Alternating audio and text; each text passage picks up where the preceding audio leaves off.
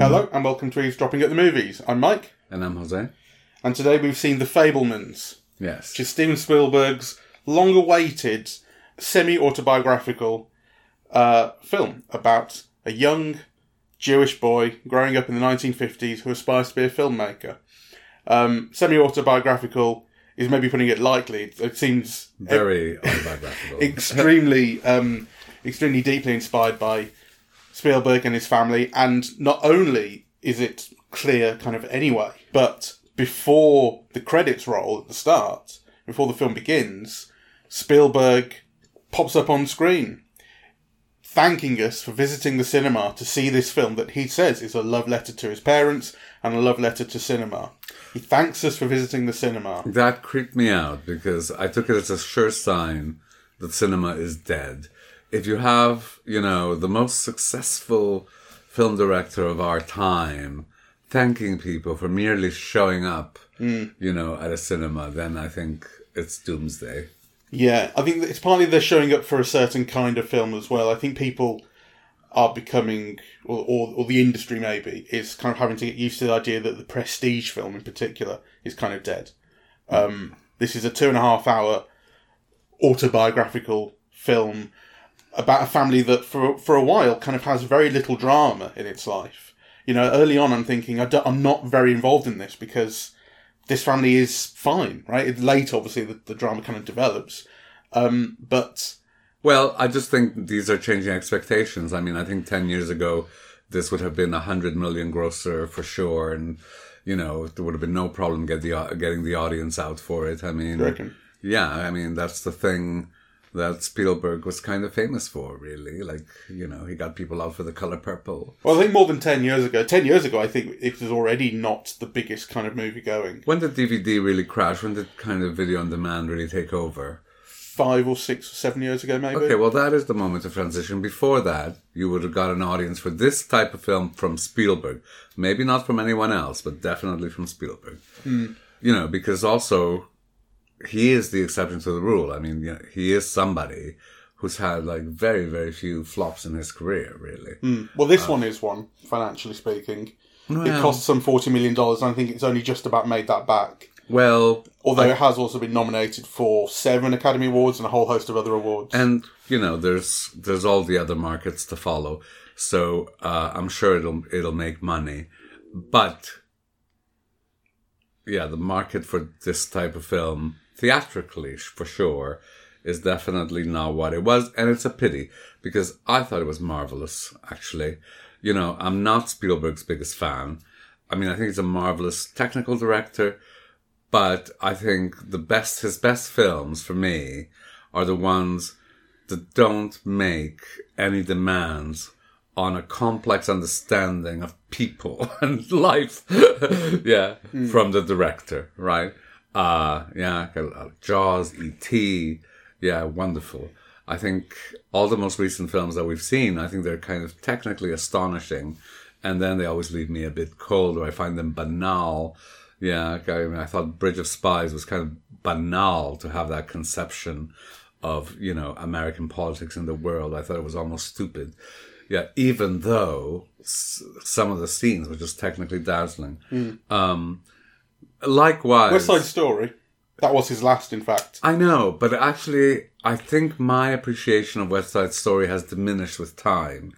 Not that I didn't think it marvelous when I saw it, right? And I did think it dazzling, but I, I find it interesting that in my mind, the version of West Side Story that remains is the Natalie Wood version. I don't think that's enormously surprising.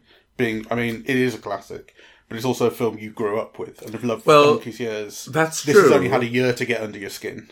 That's true, and that might change with time. But I just think that's interesting. Mm. So it's not that there's competing. It's not.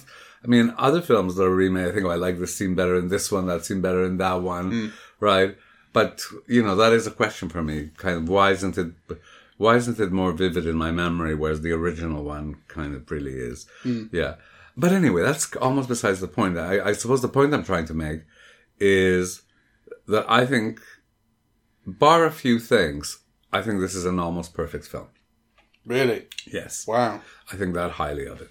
I wasn't bored through it at all. I loved all of the first scenes, you know, the showing of uh, of the family and the introduction of the camera and how this young boy falls in love with cinema and how the mother encourages him.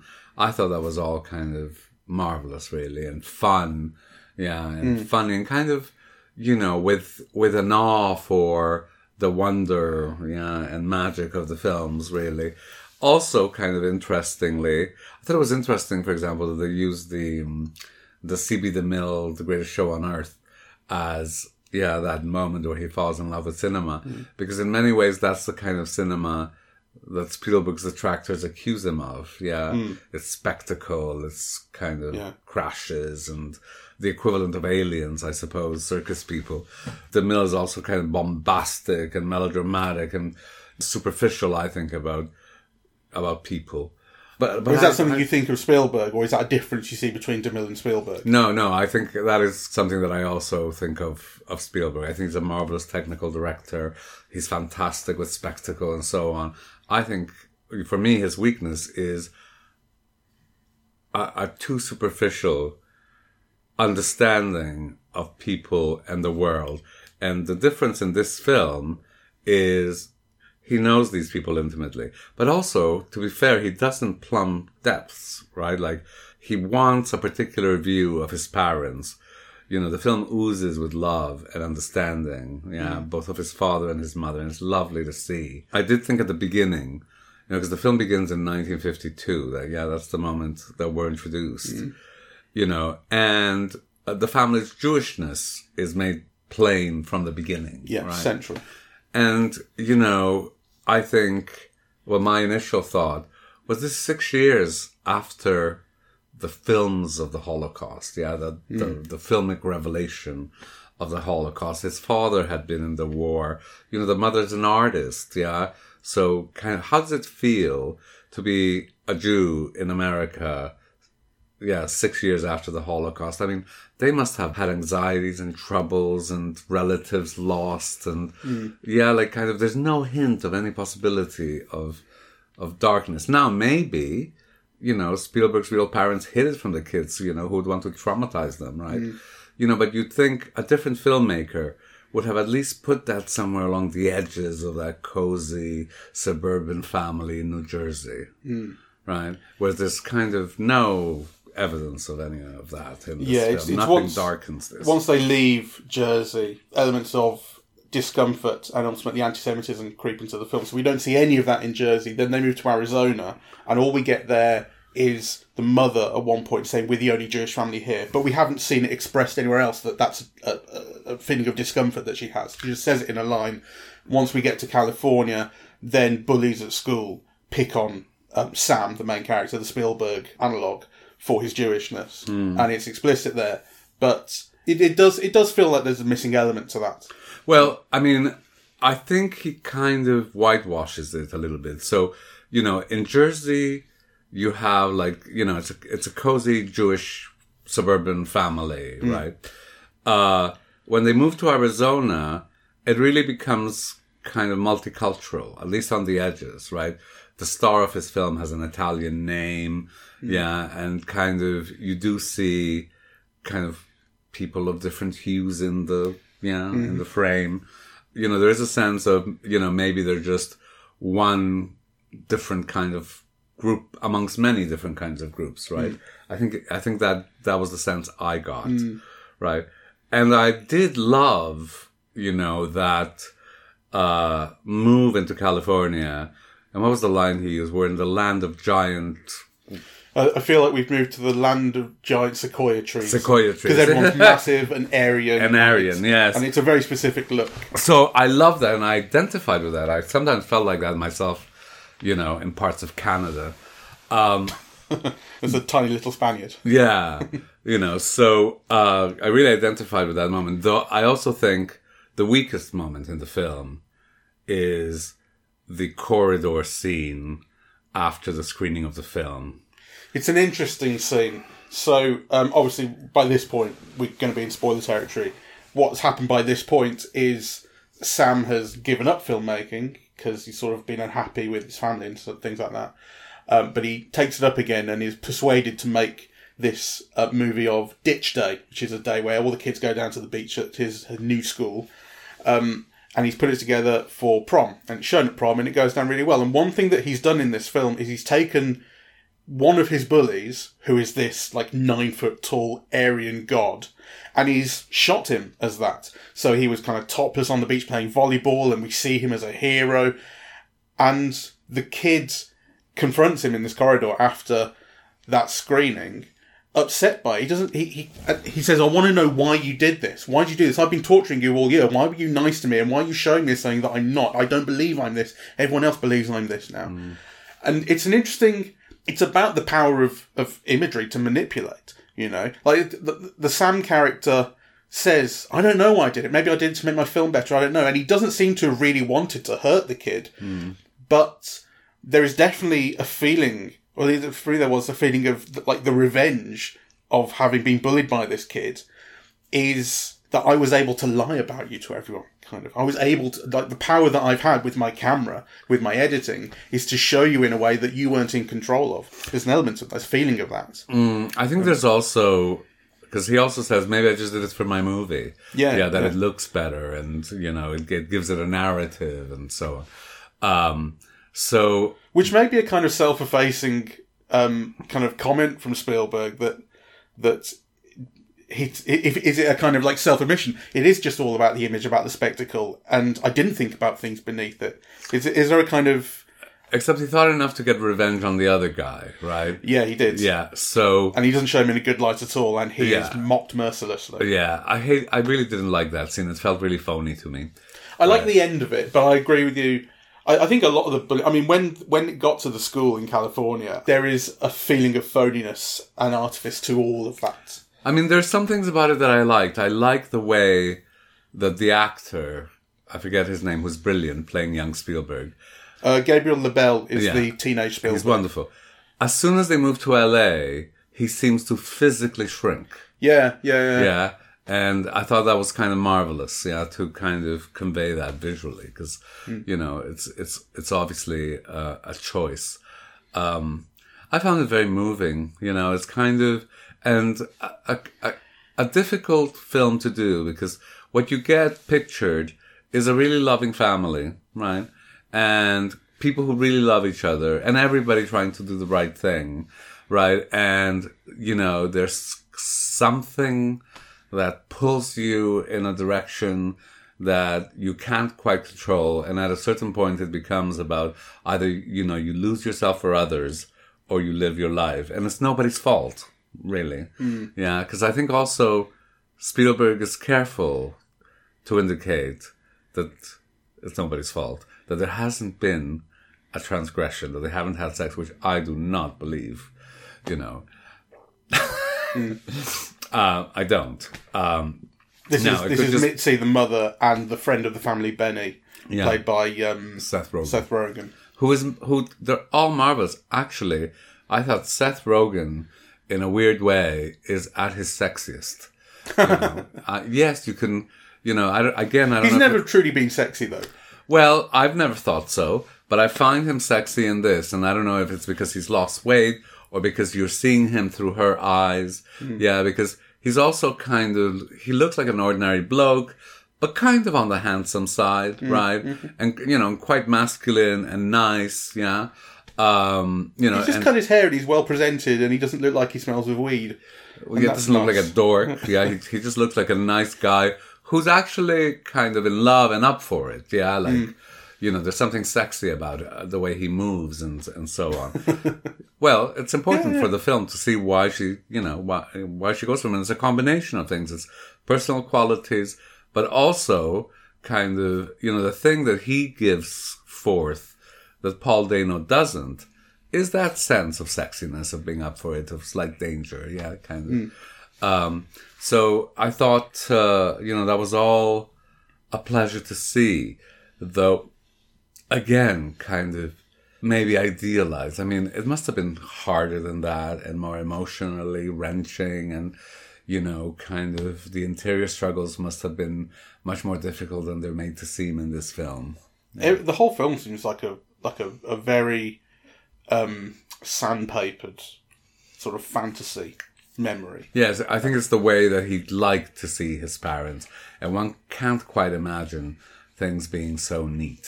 No, and I once he started making films, the the the, the real young child Sam started making films. I started to get involved because I wasn't. I suppose actually once they moved to Arizona and he starts making kind of films proper with new mates and and he's you know so he's making films from when he's a little kid and he gets the train set and we see that and that's really lovely. That I love experimentation with the train set and there's this image of the six year old I think he might be six ish um, Sammy with his hands That's up in front beautiful. of him and projecting the image onto him and it's like it's it's it's a it's about you know, capturing it in your hands but it, there's an image of prayer in there as well Mm. it's like a religious thing um and i think that's an image that like everyone has kind of attached themselves to like that's really that's, Mm. beautiful. it's very it's uh, very memorable um but once once he's i guess sort of develops a bit of agency and then cracks start to appear in the perfection of the family. That's when i started to get i was checking my watch before then. I was going Oh, I wasn't, don't know I why i'm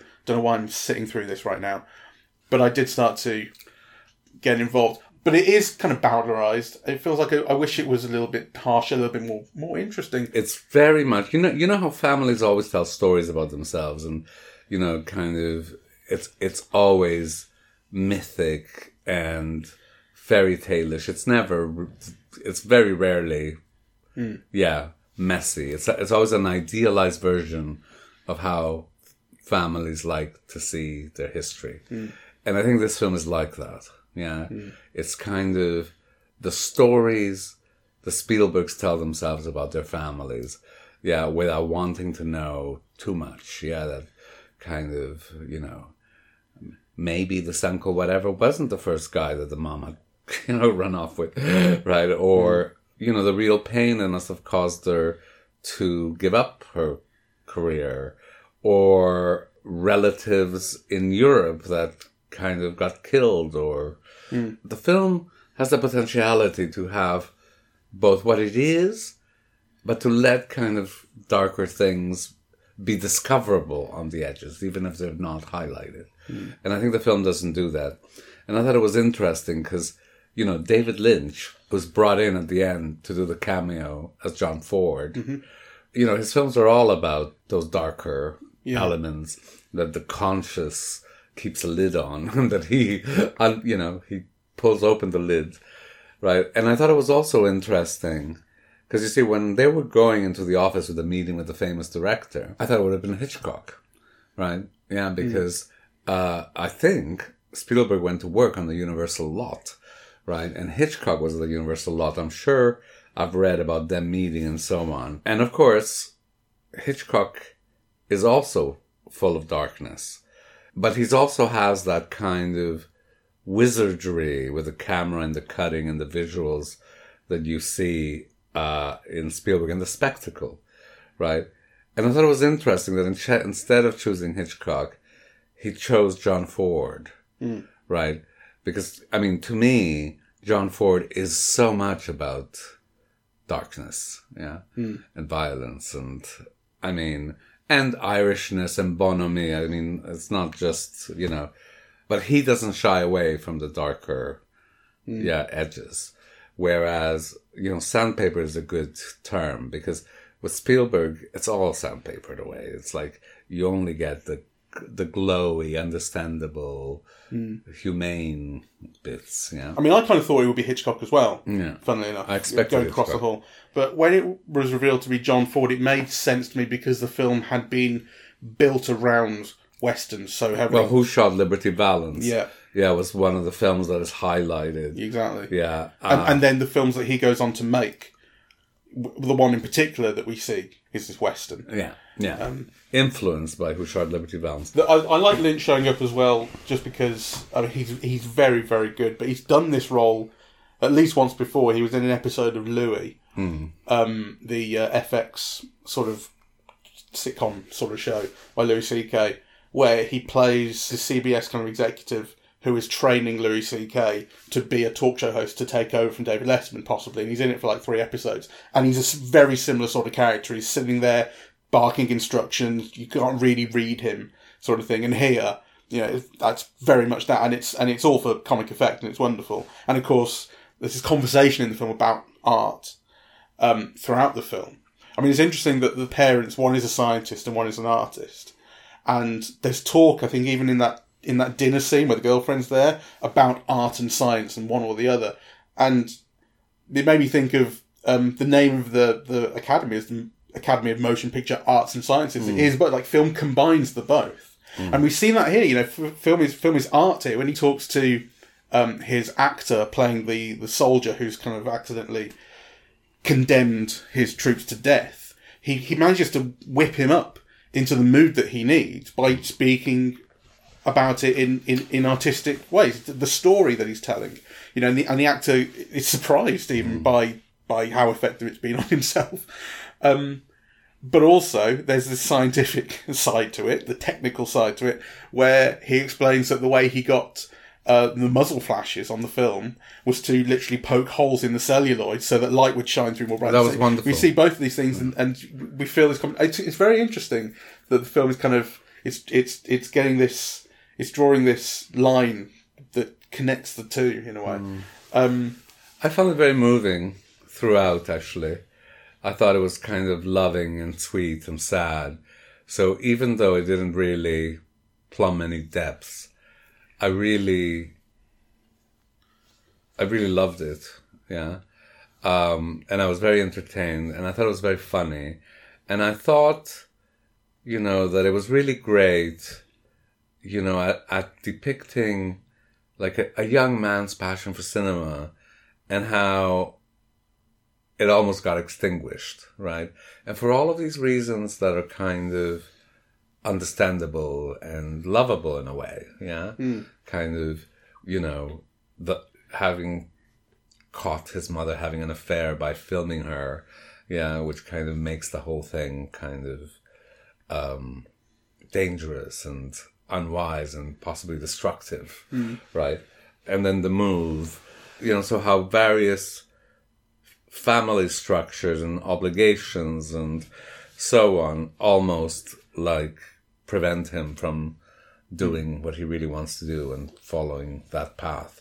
I kind of found it very um, lovely, actually. the um, shooting his his mum and um, Benny in the background on that camping trip, and then and then finding all that in the footage and realizing what was going on is interesting because that is about film is truth. He discovers the truth through watching what he's filmed, and then by the time you get to the end and he's made the film for prom, film is lies because he's able to manipulate it the way he wants to show things that aren't the truth. Mm. You know, Yes, that's interesting. I hadn't thought of that. That is interesting.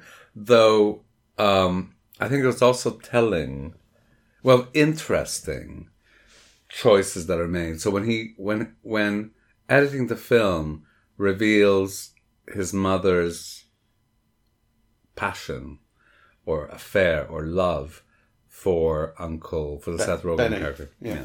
It's interesting that there's nothing lewd about it or sexual. Hmm. Yeah, it's all kind of holding hands or in looks that are loving or desi yeah, but they're not sexual. It's very interesting, I think, you know, those choices uh, that are made. Uh, so, you know, the the revelation of a betrayal for the father is really because you love someone else, not or because the mother loves someone else also. Yeah, it's never because there's been any kind of transgression or any wrongdoing, right? It's all shown, yeah, as a feeling. yeah.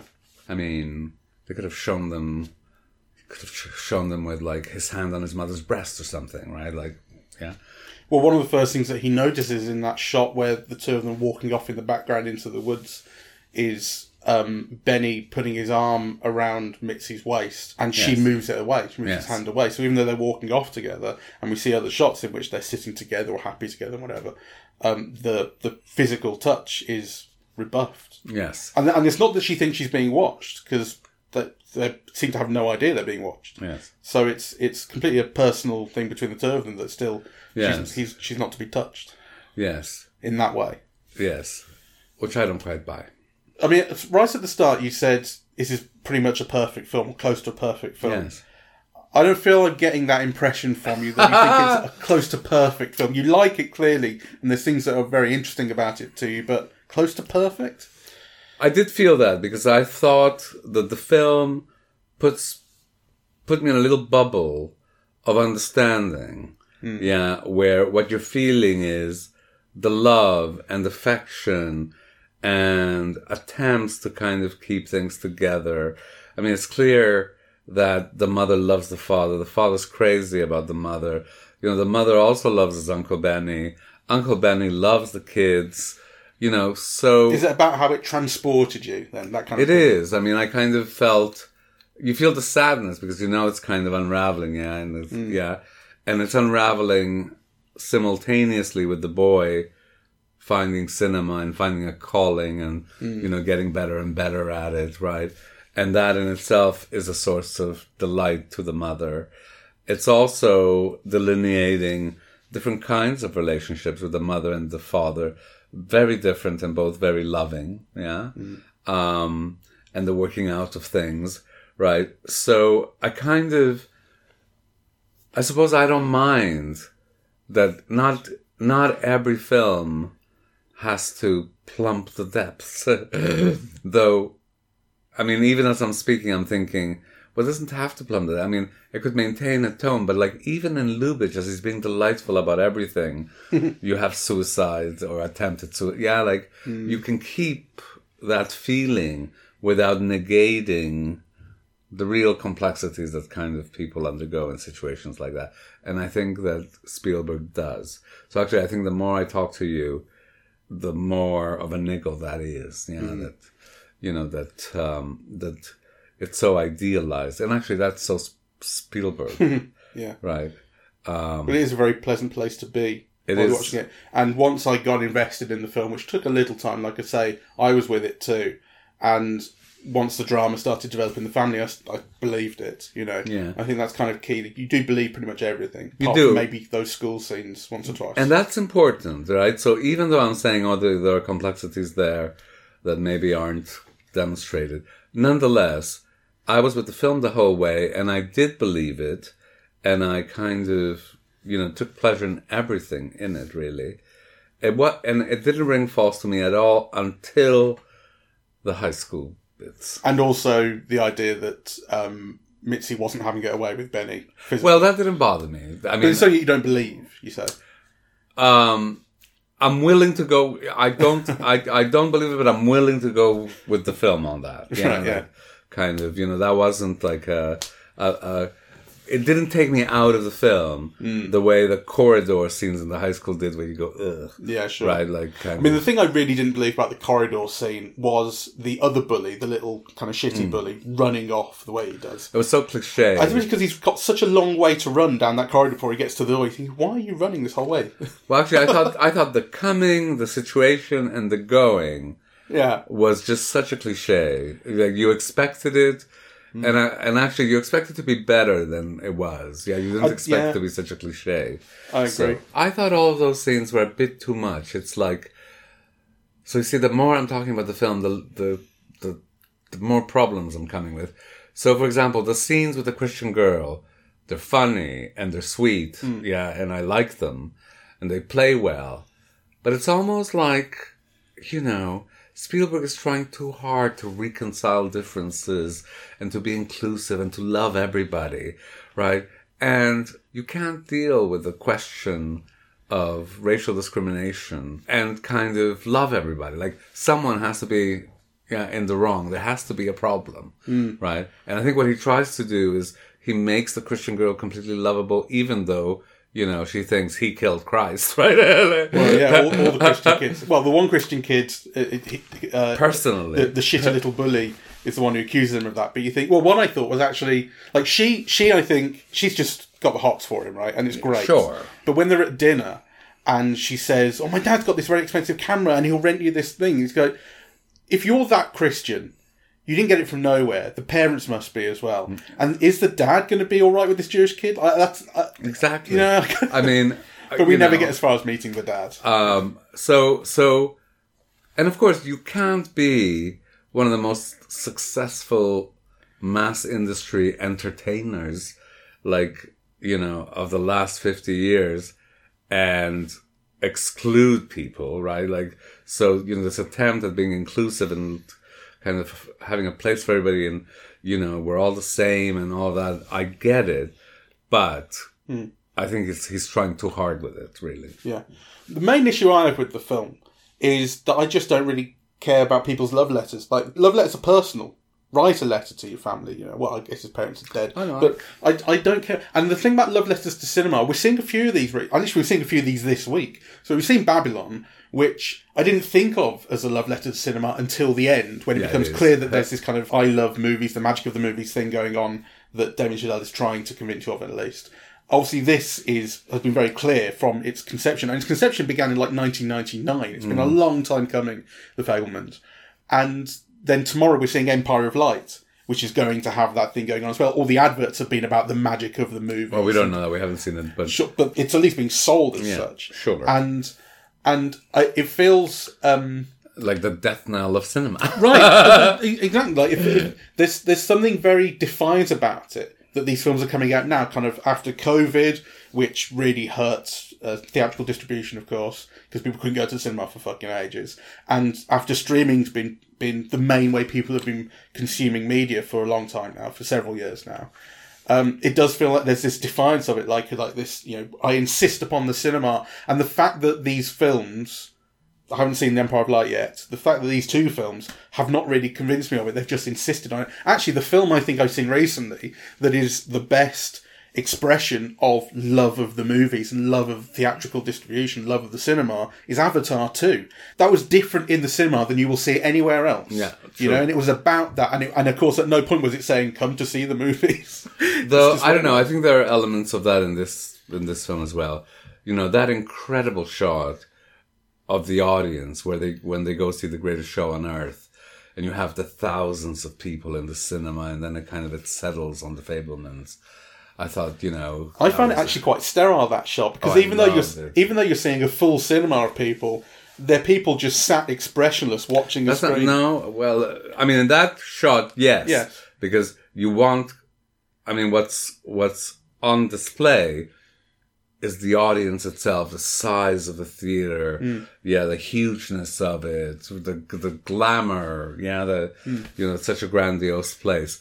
And then, of course, as the scene unfolds, you have the audience participating and chuckling. Yeah. yeah. but actually, what um, what expresses that better for me is the films that Sam makes and shows in like town lo- halls or, or the school too. or whatever, and and the audience's responses there because not only is it audience responses, but it's it's the people responding to like their mates on screen, and obviously the parents are looking at at the film that their son has made, and that actually reminded me of when I was making little films at university, Mm. and we would show them at, at like these little screens that we put together, and they occasionally went down really well, and Hmm. that was pretty great, you know. And that feeling of, of being the guy stood behind the projector, watching everyone else watching your film Hmm. and appreciating it is really special if it you know, if it works. Sure. I mean, actually, I loved all of those scenes, right? And this is in a way where, you know, the California scenes play less well to me because obviously, to be a film director, you've got to be super socially skilled, right? And you see that in all of the scenes until he gets to California, right? Because, you know, he's got, I, at one point he says, Mom, we've got 40 kids coming over tomorrow, right? And you could see what each kid is contributing to the film. But it's his film. They're doing it for him. Mm. So he must somehow make them all want to contribute to his thing. Yeah. Right? So then this feeling of being kind of all alone, little victim of discrimination. Yeah, like mm. kind of, you know, yeah. I think the person you've gotten to know up to that point would have found ways around that, which actually, I suppose he does by the end. But It's interesting, but I think he, he- it's also I think that's mitigated by the fact that that really seems to be the first time he's encountered that kind of thing. true. Um, but then it's almost the first time that he looked. He's made to seem like a schnook. yeah, the little Jewish guy who's got to be funny to get out of a situation. Whereas, you know, you've just seen him as almost like a master of industry directing 40 people and getting them all to do what he wants, which is partly the conversation he's had with his father. Yeah. Right? Like, I, you know, I do what you do. In order to get this shot, I've got to get these departments, you know, mm-hmm. to work together to do this. Right? So, so I suppose that's one of the reasons why those scenes just feel so. I suppose we've seen kind of picking up that though and learning that because when he's first bullied um, by those kids, or it's not when he's first bullied, but when um, when they, they kind of surround him in the playground, and that's when he's first accused of being a Christ killer. I think he's seen the tall one um, making out with this other girl, and he reveals that to the girlfriend. So he's at first been just meek about it. He's been bullied by these new kids who don't like him, and very quickly he is taking the fight to them. a Yes, it little becomes a political animal. It's true. you know. Um, and and I suppose very quickly becomes a social one as well. So so you do see that developing in California as well. But to me, it just felt off in relation to what you've you'd seen before. In a way, we haven't seen him have to be that resourceful before because he hasn't had to struggle to make his films. He hasn't had to work hard to kind of root around for the money or anything. Things are he's he's very well catered for uh, financially. I mean, the film is very cozy in all those ways. So really, by American standards, he's an upper middle class kid, right? His, you know, his father is depicted as a kind of a genius who works for the very big companies of that period, mm. General Electric and RCA, right? and IBM. and he gets cameras bought for him and editing equipment and money for film, which you know, kind of the film minimizes, right? But uh, I think what what does he pay? Twelve dollars for three rolls of film. Uh, I don't know. Can't Okay, remember. what's significant, right? Because in 1962, a working person's average weekly wage, you know, might have been I don't know, like a hundred dollars or something, right? Was So- it yeah, to like something like twenty dollars for film and eighty dollars to rent a machine, something like that? Yeah, And the I dad mean- says that's a hundred bucks on a hobby, so it is a lot of money. And there's a lot of money, and kind of he, he gets all of that paid for. Yeah, he doesn't have to have a part time job or, you know, put it on his credit card. Like, so- Well, yeah, like the problems that the family has are are not financial problems, but I think the film is kind of understanding of of the parents' problems individually. Like the the mother is this caged animal. The film makes it fairly explicit with the whole monkey thing and the cage that we see in shots. yes. um, that she kind of identifies with and is her pet. And the dad is obviously the breadwinner, um, and he's the genius who's making this money and so on. But um, he seems to kind of struggle for for a, for a degree of purpose in his family. Like that is his purpose, and he's always he's an interesting character because he's he's always doing this kind of explaining thing. He's always trying to teach the kid things right from the start. It's all technical stuff. You know, I mean, the first lines of dialogue in the film are explaining how film works. It's that whole twenty four frames a second, and then it's illusion on the screen, and then it's magic. Um, but he does that um, multiple times with kind of technical things, and that's his bailiwick. That's what he knows how to do. He's a technical, scientific person, and as the film develops, he starts to try and speak to his son about purpose, about the future, about you know, and and he's particularly kind of um, he's always supportive of his son, but he's a little bit um, dismissive of film. He keeps calling it a hobby, and he doesn't see it as as a future. Um, but still, there is there is there is something in that character that's about his he's searching for a way to connect to his family or be useful to his family in a way that is more than just about money and where they live. I mean, he's clearly in love with his wife. Yeah, which must have been a bigger heartache than we get to see. Uh, he's clearly loves all his children, and that must be more of a heartbreak than we're allowed to see in this film. I did love the moment where the kid's living with his dad and has an anxiety attack, right? Like, and you see the father taking care of him and, and knowing how to take care of him, yeah? Yeah. uh, which I thought was really lovely. Yeah. Though I did wonder in the film, the letter from the studio, had he kept it hidden until that moment? Yeah. Well, it seemed to just be the postman today, but that's a good point. Actually, we don't see if he's like slipped it in with the post, doesn't he? yeah That could be because because he gives he gives him the post, and then after he has this breakdown, Yeah. he says, "Oh, you've forgotten this one, or you have have you looked at this one?" I, get- I get the feeling. I don't know. I'd have to watch the scene again. It would be nice if that was how the scene was, Yeah. was constructed. I get the feeling it's just that letter happened to show up in the mail that day, and the dad has noticed it. But it would be nice if he's kept it to be able to provide it for his son. Yeah. Well, I, But, I we, but I don't think it's shown like that. So we don't. well, get I, to- I, I thought that, Okay. it, yeah, because it comes later, mm. right? And he'd already given him all the post, yeah. right? So you know, so it, it kind of gave me the impression that maybe he'd been holding that back, Hmm. right? Because he hoped his son would go to university and yeah, have a proper career and not, you know. Oh right, I see. not, so, and he- not become. so he was going to withhold the letter because he didn't want him to read it at all, yeah, and then he decides to give it to him. yeah, Oh, that's because I was I was I was taking your implication as he keeps it back so that he can be the do the nice thing for his son No, and no, show. no. You know, I think he, I know because the whole discussion is about going to university and to promise to try his best, and and then of course, you know, you don't want kind of your kid to be like the uncle who puts his head on inside lion's mouth, right? Yeah, you don't want him to have that kind of career, yeah, because that is also kind of woven into the film. And Judd Hirsch is marvelous in that role, by the way.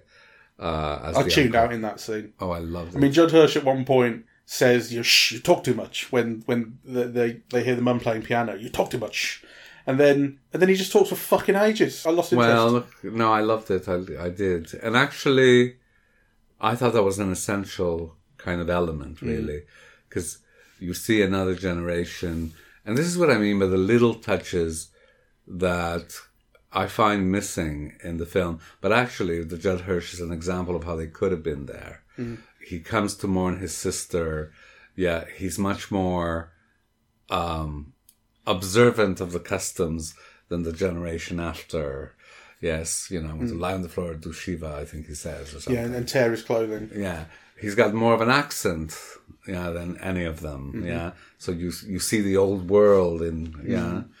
and then you also think, well, you know, what makes this kid who, you know, the impression is that he probably emigrated as a kid old enough to have an accent. Yeah, yeah, Uh, then leave that kind of family for to join the circus. Yeah yeah. just an example of how one little thing can have all these resonances or can open up interesting complexities and so on, right? Yeah, things that Spielberg could have without making the film about that could have just put there. Yeah.